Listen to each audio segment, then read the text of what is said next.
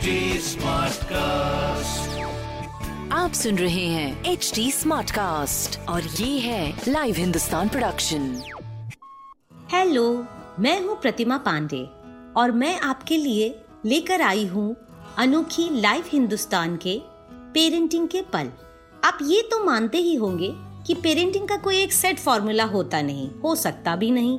इसीलिए थोड़ा गाइडेंस तो इसमें चाहिए ही चाहिए होता है। तो इस शो में मैं और कभी मेरे साथ एक्सपर्ट आपकी पेरेंटिंग की परेशानियों के हल बताएँगे, जिन्हें जानकर आई एम श्योर आप अपने बच्चों के और करीब आ पाएँगे, उनकी परेशानियाँ और आसानी से सुलझा पाएँगे।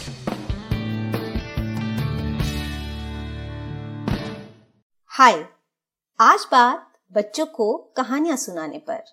कहानियाँ राजकुमारियों की, परियों की सुपर हीरोज की, कुदरत की ग्रेट साइंटिस्ट अल्बर्ट आइंस्टाइन ने कहा था कि अगर आप अपने बच्चों को स्मार्ट बनाना चाहते हैं तो उन्हें कहानियाँ सुनाइए। और उन्हें अगर ब्रिलियंट बनाना चाहते हैं तो उन्हें और ज़्यादा कहानियाँ सुनाइए। तो ये है कहानियों का इफ़ेक्ट बच्चों पर। बात दरअसल ये है कि हम पेरेंट्स आपाधापी की ज़िंदगी में अपने बच्चों के लिए बेड टाइम स्टोरीज की वक्त तो भूल ही गए हैं, जबकि हमने इसका खूब फ़ायदा उठाया। याद है ना कैसे आप भी बचपन में माँ या दादी से फरमाइश करके अपनी फेवरेट कहानी ज़रूर सुनते थे? मुझे तो याद है, मेरी दादी की कहानियाँ। जब आँगन में तारों को देखते हुए दादी की मीठी आवाज़ में कहानी सुनती थी तो दरअसल पूरी कहानी मुझे आसमान में किसी पिक्चर की तरह चलती दिखती थी। कितने शब्द, कितने कॉन्सेप्ट्स उनकी समझ मैंने माँ या डैडी और दादी की कहानियों से ही सीखे। बच्चों की साइकी पर कहानियों का असर गजब होता है। मोटिवेट करने के लिए भी एक गजब का काम करती हैं। मेरी एक फ्रेंड की छह साल की बेटी है। उसके मन से कोरोना का डर जा ही नहीं रहा था। उसको लगता था कोरोना उसके मम्मी पापा को ले जाएगा। और उसका डर निकालने में कोरोना से फाइट करने वाले छोटे बच्चों की कहानी ने बहुत असर किया। अब जब भी वो डरती है तो कहानी के कैरेक्टर्स याद दिलाकर मेरी फ्रेंड उसे मोटिवेट कर ही लेती है। रिसर्चेस कहते हैं कि कहानी पढ़ें या सुनाएँ, एक अहम चीज़ है इमोशनल इंटेलिजेंस वो भी बच्चे में कहानियों से डेवलप हो जाती है। अब मान लीजिए कि गोपू भालू को अपने जिगरी दोस्त जम्बो की बहुत याद आ रही थी, इसलिए उसका मुँह लटका हुआ था। तो ऐसी ही चीज़ें सुनकर बच्चे में इमोशंस के हिसाब से बॉडी लैंग्वेज रीड करने का स्किल डेवलप होता है। ये पूरी ज़िंदगी बहुत काम आता है। इतना ही नहीं, बच्चों का भाषा ज्ञान, अभिव्यक्ति बेहतर होती है। कठिन कॉन्सेप्ट्स को आप आसानी से समझा सकते हैं। उनका कंसंट्रेशन बढ़िया बनता है और एक जगह शांत बैठने की आदत बनती है। मेमोरी और कल्पनाशीलता बढ़ती है और उन्हें एक जगह बैठे बैठे देश, दुनिया और संस्कृतियों और कुदरत के बारे में पता चलता है। और जीवन के नैतिक मूल्य भी तो अब जैसे आपने तेनालीराम की कहानी सुनाई तो किस्से के साथ बच्चे ने तेनालीराम की नम्रता सीखी, राजा कृष्णदेव राय का बड़प्पन सीखा। इसे सुनाना भी एक आर्ट है।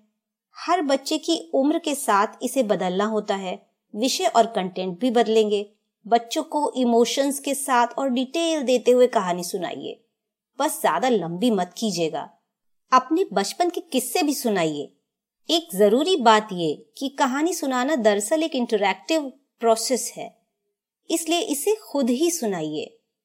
काम और टाइम बचाने के लिए नेट पर या मोबाइल पर या टीवी पर दिखाने या सुनाने से बात बनेगी नहीं।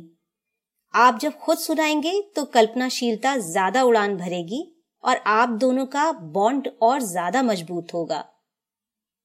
कहानियाँ कैसी हों और कब सुनाएँ, इस पर दिल्ली की क्लिनिकल साइकोलॉजिस्ट गगनदीप कौर को सुनिए। कहानियाँ हम सभी की ज़िंदगी का एक महत्वपूर्ण हिस्सा है। आपकी चाहे कोई भी उम्र हो, किस्से, कहानियाँ सभी को पसंद आती हैं। हर कोई उससे खुद को जोड़ पाता है। कहानियाँ एक महत्वपूर्ण साधन है। जीवन की कठिन, गहरी सीखों को, बड़े मज़ेदार, चटकारेदार और सरल तरीके से समझने और सीखने का। मनोवैज्ञानिक होने के नाते मुझे लगता है कि हमें बच्चों को वो कहानियाँ सुनानी चाहिए जो उनकी सोच डेवलप करने में मदद करे, जो उनकी क्रिटिकल थिंकिंग एबिलिटीज़ को बढ़ावा दे। सही गलत की समझ दे जीवन के एक पहलू को अलग अलग पर्सपेक्टिव्स से देखने का मौका दे। उन्हें सही गलत की एक अपनी पहचान, एक अपनी समझ बनाने में मदद दें।